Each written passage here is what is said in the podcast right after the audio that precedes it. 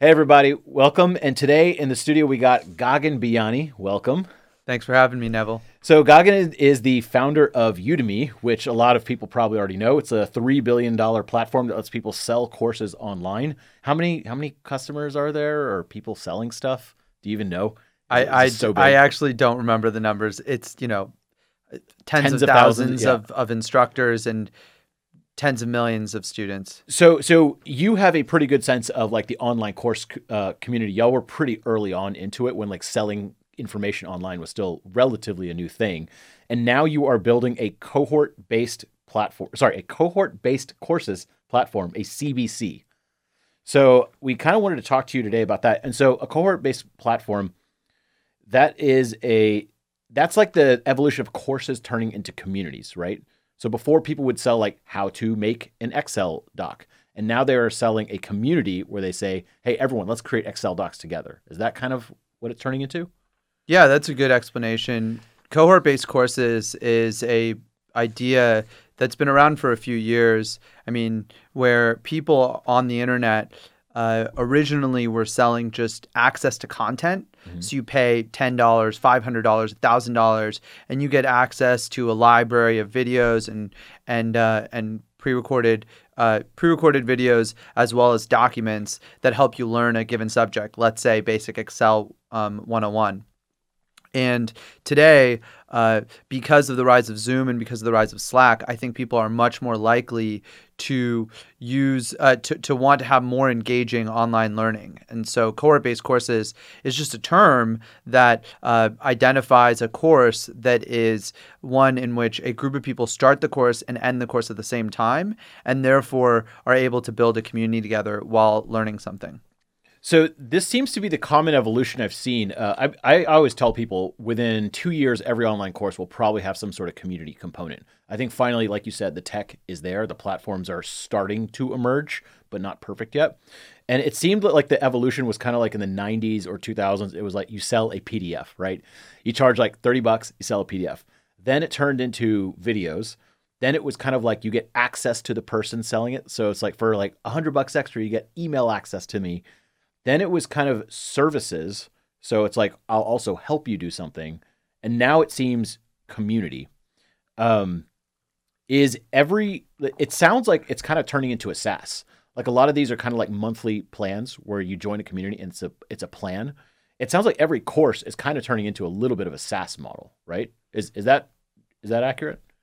I think there will be courses that SaaSify themselves mm-hmm. and provide ongoing support. Primarily, though, I think most courses will have cohort based um, approaches where mm-hmm. you have a start and end date. Mm-hmm. I mean, there's only so much value that a given topic is going to give you over a period of time. And at some point, you're going to churn out. Mm-hmm. And instead of having a subscription at a very low price, I think most course creators are better off charging a much higher price and having a defined start and end date. So mm. a group of people take the course at say March 1st and on March 30th and by then they've learned everything they need to know about the subject that the instructor is teaching. That is easier on the instructor um, and higher revenue usually because you can charge more for a cohort based course. And also better for the student because the student commits to a defined period of time, learns a subject, and then can move on. Hmm. That's that's really interesting. I mean, I've done a lot of courses, and I mean, we have a company called Copywriting Course, and it is actually a community. It morphed into a community about two years ago. And one of the things that we're trying in Q1 is a cohort. And um, here's the reason I don't want to do a cohort every single time. Uh, you have to kind of like launch and start it all the time. There's a lot of activity, and it's all condensed into one specific period of time, which I'm sure you know is like a little bit stressful sometimes. And if something goes wrong, it magnifies itself because everyone, you're entire quarter of revenue may be dependent on that or something. Totally. So, what are the kind of like the pros and cons of some of these communities? Um, what are the biggest problems you see with communities or cohort based?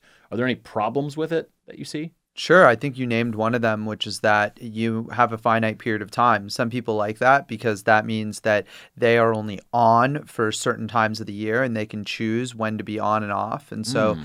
there are plenty of people who prefer that to the SaaS model. On the flip side, uh, it's less guaranteed revenue. You have to run and promote your course on a uh, on a per course basis. And so if you are unable, if you're highly reliant upon marketing as the way that you sell courses, this can be quite exhausting. If you are able to do it via word of mouth and build a wait list or build an audience that wants your course whenever you're available to teach it, then I think that the cohort based model makes a lot more sense. The other thing to keep in mind is that cohort based courses today are entirely live, meaning that the instructor is usually pretty plugged in mm-hmm. during the course. I don't think that's necessary for the future. You can create automations and operations within your organization that allow you to run a cohort based course without having to have the instructor live every single session. And so, I don't know. I, I, I think that I think that this model is going to be the model that is bigger in the future. Of course, that's the conclusion I came to after a year of working on this problem. And that's why I'm starting this company.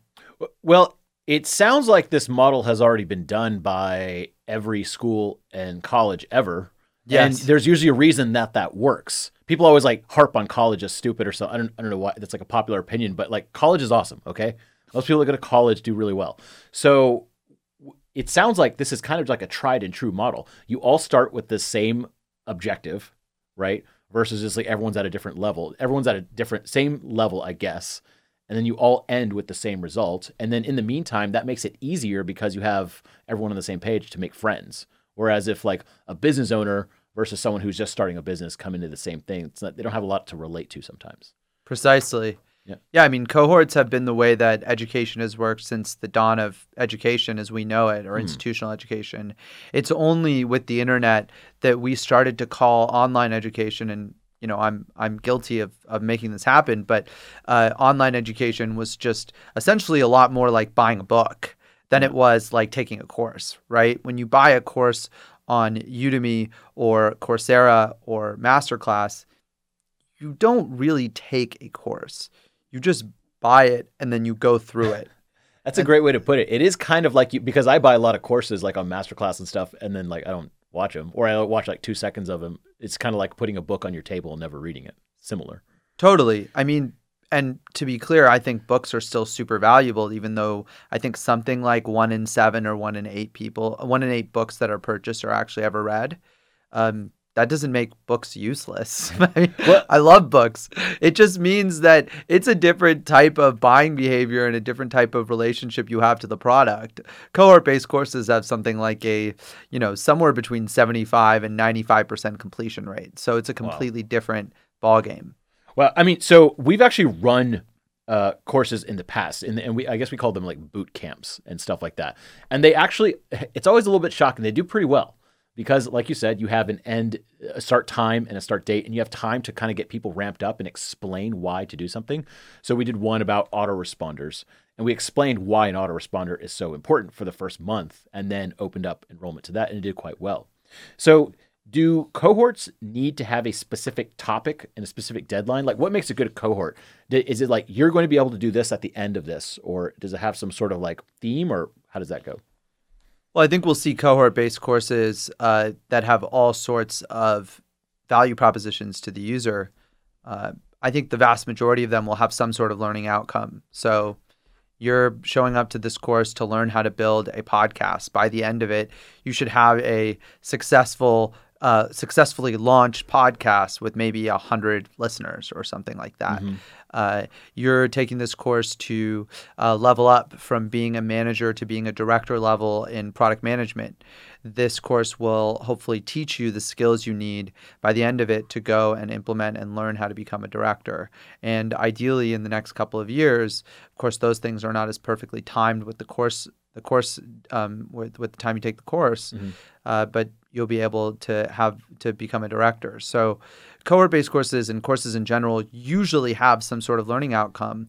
But there are uh, course communities popping up, or communities really, that are cohort based that do not have any course element to them. So I would just call this like a cohort based community, I guess, where you have a group of people who are all interested in the same thing. Say we're all people who are looking to get a job in startups, and we just meet and hang out for a couple of weeks and we get to know each other and we build a network and relationship that way. Yeah. And there's a company called On Deck that's doing really interesting work there. Uh, it's different though, and I think uh, you know cohort-based courses will make more sense for more people.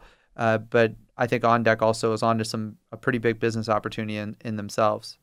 Um, That's really interesting that you say that. One of the things we learned with our community is like we have like a feed of stuff, and it's really interesting to go through and see what people are working on. It just I don't know, it just kind of jogs your mind. Um, I know AppSumo and Udemy used to work together a lot, like in the early years of Udemy when like no one knew it. Yep. And y'all were some of our biggest promotions. Um, I remember a lot of people with AppSumo would just sign up just to discover new tools, right? They didn't really intend to buy anything, but they just like the discovery aspect of it. Do you see that in any of these kind of communities? It's just like people are just in it just to kind of like browse, like what, almost like a news feed, like on Facebook, but for a specific topic. Yeah, just on the AppSumo thing, in some ways, AppSumo was like a predecessor to Product Hunt, right? Yeah. I mean, you were providing, uh, you were sharing new technologies and new uh, products to your audience. And of course, now you've built this into a huge business. Um, and I say that the same thing is true with cohort based courses. There will be people who take a cohort based course solely as a refresher or to learn what the newest, hottest things are in a given Mhm. industry. So let's say you're a uh, traditional artist or a designer uh, who's been doing, you know, uh, analog design for a long time, and you want to learn how to move into graphic design uh, in the modern era. Well, you might take a course uh, that teaches uh, design and how to get a job as a desi- as a as a graphic designer at a startup or a visual designer as they are called today. Um, and they'll teach you Figma and they'll teach or they'll teach you Canva. They'll essentially teach you the the uh, base skills necessary to do the to do this, and they'll also help you get feedback from your peers. So you'll be in a group with other people who are in the same exact position as you. You can learn from them, and uh, you'll have an instructor who is guiding you through the sort of uh, EQ and uh, nuanced challenges of trying to become a designer. Maybe they're going to teach you how to uh, get a job, what, how to make your resume, how to build your portfolio. These aren't core to learning Figma, um, but they are core to achieving the learning objective of getting a job as a visual designer at a startup. Do you ever see any of these cohorts start out as one thing like, hey, we're going to teach you how to learn Figma. And then like the 50 people in the class all learn Figma. And now they're like, let's all get jobs. And then they change it to like, let's get a job. Like it just like morphs or does it always stay the same thing and they keep launching the same product?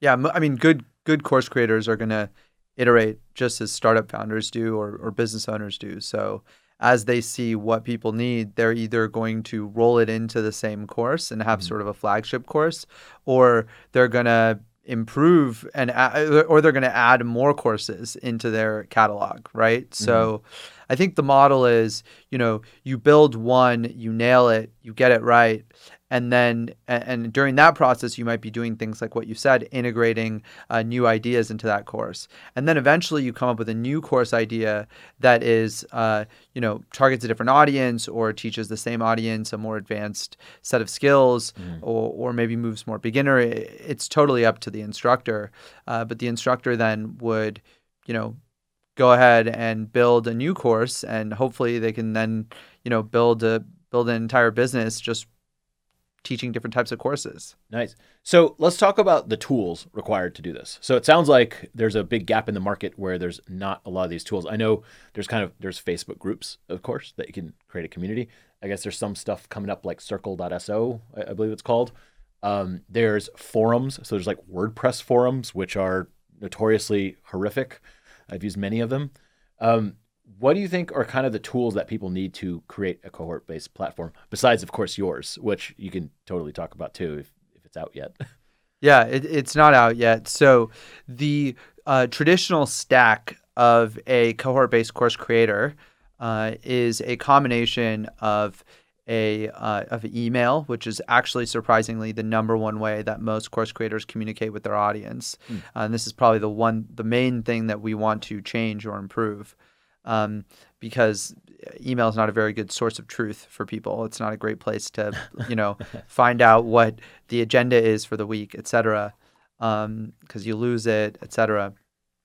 So there's email. Uh, usually, there's also a uh, sort of lightweight learning man- management system like a Teachable, Thinkific, Kajabi, one of those systems that allows you to basically put up a video based course, mm-hmm. um, then usually there's also a, a, document sharing system, either Notion or Google Drive, to share uh, uh, more documents and to allow people to templatize the documents and you know copy them over and use them for themselves. There'll also be uh, a community element, as you said. So Slack is frankly the most common thing that I see. Uh, Discord is also common. Circle SO is extremely popular today and, and is functioning well for this. Um, and the, you named a, a number of others, Facebook groups, etc. So I think that uh, and then, of course, on top of all of that, uh, you may also want forum software, which is actually kind of different. So the purpose of Slack and the purpose of Circle are actually a little bit different because Circle is a bit more like forum software and Slack mm-hmm. is a bit more like real time messaging. So some mm-hmm. courses actually have both. Mm-hmm. Um, and that's quite common for more advanced courses. It, it, sounds like it sounds like depending on what you want to do, there's a, a slightly different stack. I think stuff like hosting the video, like the lightweight learning management system, that'll probably be part of everyone's stuff. But I, I have some friends they they do like trading and stuff, and so trading is very time dependent, and so they do Slack communities. Then there's stuff like ours where we do sales pages and stuff. So some of our posts might be 8, 12, 20 pages long, and then there's a response that's quite long, and then response, response, response. That is physically impossible to do on Facebook groups. We first tried it on Facebook groups, and it was it was terrible it, it didn't it didn't make any sense. We couldn't embed images within the thing only after or before. It was really silly. So we literally had to move to forum software and then highly customize it to our thing. Um, do you see what is the most common way that people are running these cohorts right now for some of the bigger, more successful ones you've seen? Slack, Slack is still the most common, really, um, but, but by far that I see. I mean, look, you're taking software, uh, even the soft forum software you're building, you're using, or Facebook groups or whatever most cohort based course creators are taking software that's not intended for courses, not intended for the type of uh, sh- both short term interaction. So, cohort based courses are usually short, uh, and also not intended for the amount, the depth at which you might want to go, like you said, on a specific subject or in a specific area. Um, and so, most people are using tools that are not built for what they're trying to do. So I don't think it's that uh, everyone is always going to use, you know, eight different tools, uh, and depending on what use case you have, you're going to use a different one. I'm sure that will exist in the future, mm-hmm. uh, but of course, our hope is to standardize upon one uh, tool that is easy, that is universal, and applies to 80 or 90 percent of the use cases that you're talking about. I think your use case of having a community uh, if you decide to, to, to move forward with cohort based courses, I think we'll nail pretty well this idea of having a long landing page and then having the ability for people to come in and edit and comment. Um, and I think we'll also do well for the traders who are trying to be real time. Mm-hmm. Um, however, if you're trying to build a community that's uh, long term, that doesn't have a start and end date, there's going to be different services for that. So I think Circle is probably going to be one of the winners there. Where mm-hmm. if you want to build a community that's long term, that you're going to continue to use for a long period of time, but that maybe doesn't have the kind of engagement that a course needs, mm-hmm. um, and maybe doesn't have quite the uh, the uh, other features that a course needs, such as uh, the curriculum, such as popping into a live session, etc. Um, you're probably going to want to use a cohort-based courses platform like what we're trying to build. So oh, it really depends on. It, it, will always depend on what you need, but I think for the core use case of a cohort-based course, uh, hopefully we'll be able to nail that uh, man, it, you you struck a chord with me when you said popping into a, a, video classroom because, like, look, I know there's Zoom, I know there's Hangouts, but they're all schedule based, and you can have like rooms that you can pop into. But it's been extremely hard when we're we're on our forum. Sometimes I was like, you know, there's times that I'm working for like two hours on this thing, and it'd be nice if people could just like see me work and maybe pop in. It's only members and it's only people that join and pay and stuff like that. That is a shockingly hard thing to solve. And I'm just like, but we have all this technology already, and it just doesn't do that stupid thing. And so uh, I'd be very open to seeing uh, what you have built with this because I'm pretty excited about it personally because it sounds like I'd be the core user of it. Is kind of why I wanted to talk to you. Um, what are the problems you see with Facebook groups? So Facebook groups, as far as I know, kind of took over the forum industry circa 2000s, right? It used to be all these independent forums, and then it was Facebook groups, and then everyone moved to Facebook groups. The problem is that the content stays relatively shallow. I mean, once you start posting beyond two, three paragraphs on Facebook, it gets a little weird looking. It's a little bit hard. You can't embed images. You can't do a lot of formatting. Uh, you can't do a lot of things. So, what are the problems you've seen with Facebook groups? Uh, that do people like move off Facebook groups and and come to other platforms? What are the biggest problems you see that we can learn from Facebook groups? Yeah, I mean, again, it's not built for the use case that you're talking about. Mm. Um, so Facebook groups, first of all, it's it's owned by Facebook. I, I personally am not am not hyper political about these things, but I do think that a lot of people just simply don't use Facebook and don't want to be in Facebook all the time. So mm. while I you know am going to abstain on discussing the the like political side of whether you should support or not support Facebook. Uh, what I will say is that it sucks to be notified by like a hundred different notifications every time you show up to Facebook, yeah. and you're trying to learn something. You know, so that's uh, not an optimal. That's not an optimal experience at all. Uh, the second problem with Facebook groups is, as you said, it's shallow. It's designed for you know communities to sort of like post and interact, post and interact. It's not designed for conversation, really. Um, and that is more fluid. You know, Slack is much better for that, uh, and it's also not uh, created for more long form, uh, you know, feedback, which is what I think uh, you know products like the forum software you're using are are built for. Um.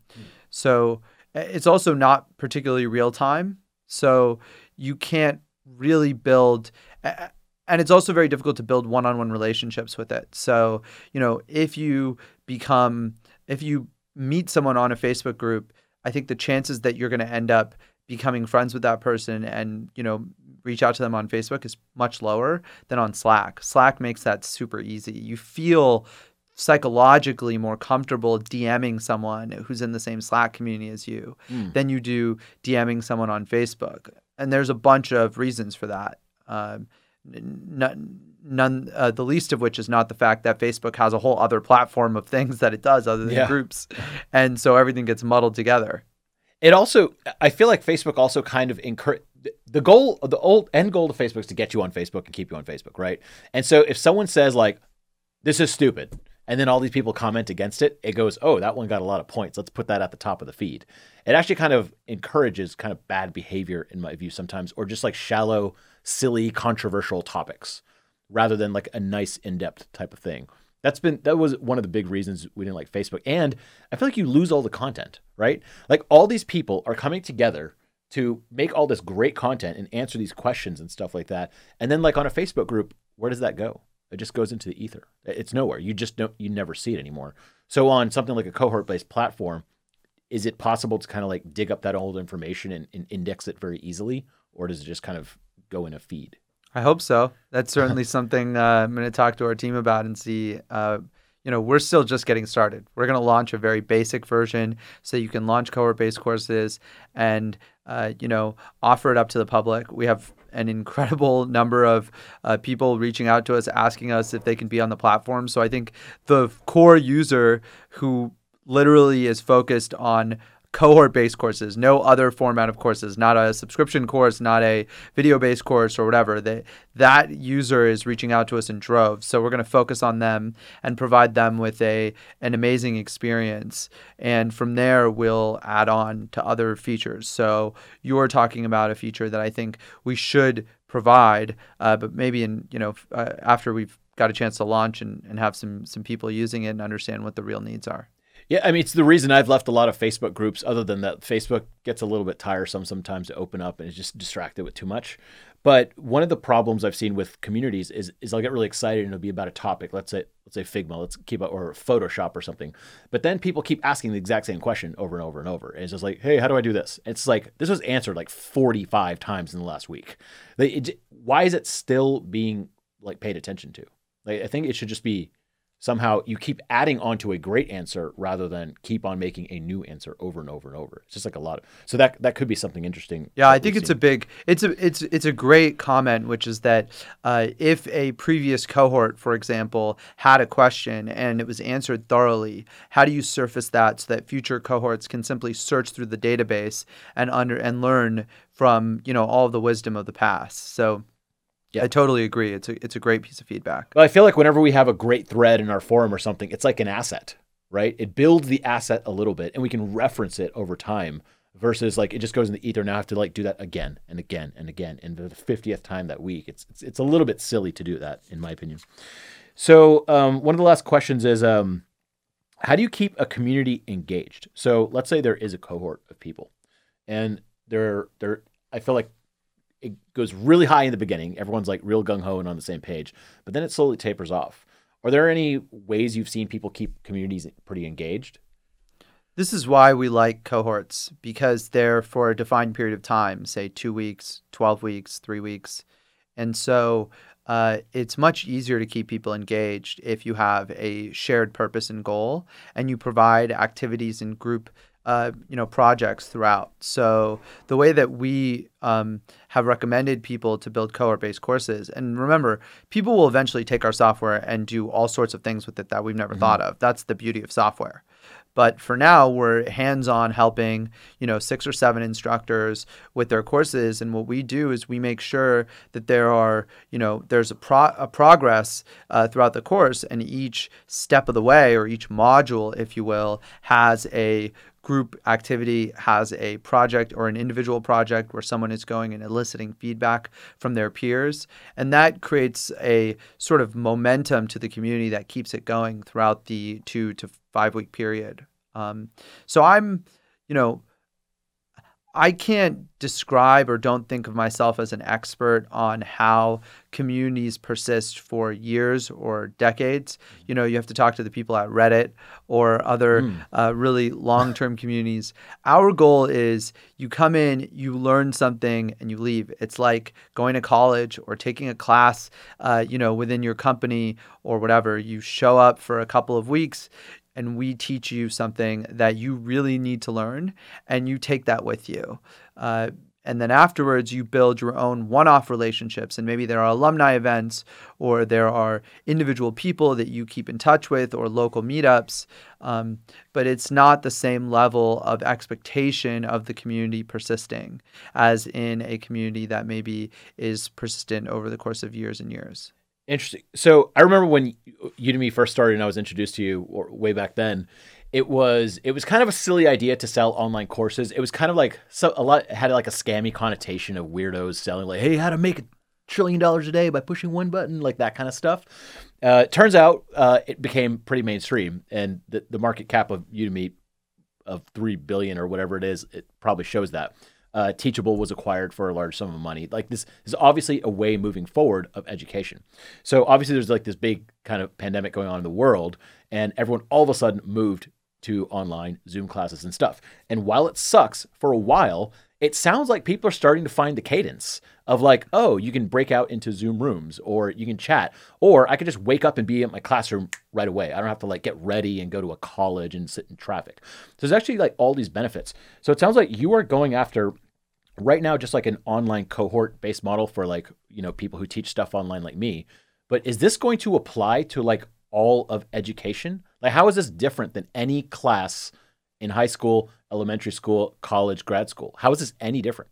It, it seems like the same thing. It's not. It, actually it is fundamentally the same as any class that you have taken that you prior to being on the internet you know and of course you were on the internet but i'm talking about your real world classes uh, that you were taking. And we believe that is going to be not just the next evolution of online learning, but perhaps even the quote unquote terminal evolution of at least the basic format. So the basic format of a cohort based course to us is was inevitable. I mean, the internet what the internet is not it's it's not as though somehow everything is different online than it was in person usually you see a lot of patterns emerge that are similar on the internet to in-person situations and in this case we believe education will be cohort based, just like the courses you took in university. Mm-hmm. And we're trying to build a movement to propel that forward and to encourage more and more people to teach great courses on the internet so that people can learn from them, so that I can learn from you, for example, via a cohort, which is for me much more appealing uh, for a lot of situations. And so, if I can learn from the best people in the world and we continue to build a market for that, then of course the number uh, and the variety of courses will only multiply. So, hopefully, eventually, we'll have courses on subjects that are akin to what you could learn at a university. Uh, maybe you'll also get stuff that's similar to what you can learn in graduate school. And uh, I think that there's a high likelihood that if it's not on our platform, then at least somewhere on the internet you will be able to take college type courses and uh, graduate style courses as well as professional style courses on the internet at you know five to ten years from now i feel like that's going to be totally mainstream. Yeah that that's amazing. Uh, like that's why i'm excited about this. Uh, so last question um, some examples of good cohorts. I believe i did some poking around. It sounds like your founder uh, worked at Alt MBA. Yeah. Uh, Seth Godin's kind of like alternative to an MBA type thing. That's been a cohort based thing for a few years now. Um, are there any good examples that you've seen of good cohorts to emulate or that have done well? Yeah, so Wes actually created the Alt MBA. She was working under Seth as a special projects lead and proposed the idea of building a sort of online business school uh, alternative. And uh, and so she actually has been involved uh, behind the scenes with probably about half of the examples that I would give you for great online cohort based courses. Mm-hmm. So she helped with uh, David Perell and Tiago Forte's uh, Write of Passage in Building a Second Brain mm-hmm. more after they had already built their initial courses. So those, those folks uh, built them on their own and did amazing work. David and Tiago are brilliant. Uh, the other uh, people she worked with were uh, you know, Professor Scott Galloway and his Section 4, which has taken off. Uh, other examples outside of what Wes has worked on are uh, On Deck, as we discussed earlier, Reforge, which does a fantastic job, mm-hmm. and I mean there are countless others. I, I, am you know friends with people who run product boot camps, who run boot camps for women who want to become uh, more, uh, who want to learn the unique the unique skills and challenges that they how to overcome the unique challenges that they have in the workplace. I have a friend uh, who I actually helped uh, start start his cohort based course on growth marketing, uh, where we help companies and mostly focus on the founders and their direct reports uh, implement a growth marketing regimen into their company. So the possibilities are endless. Awesome. Gagan, thank you so much. That was very helpful. How can people find you? I know you haven't released this yet, but if, if you they want to find you, follow along, how do they find you? The best thing is to go to my Twitter, which is uh, at Gagan Biyani. I'm sure you'll put it in the show notes. Mm-hmm. Uh, or we also have a public Notion doc that has gotten, I don't know, thousands of views oh. that people are reading, which is basically our website for now. And that's just bit.ly slash WK dash GB. So well, Wes Kao dash GB Gagan Biyani. So bit.ly slash WK dash GB. nice. A bit.ly link as a promo. That is a first, man. well, thank you so much for being on. I appreciate it, Gagan Biyani. Y'all can go find him, check out his stuff, and I really can't wait to see what you build. Thanks, Thank man. you, Neville.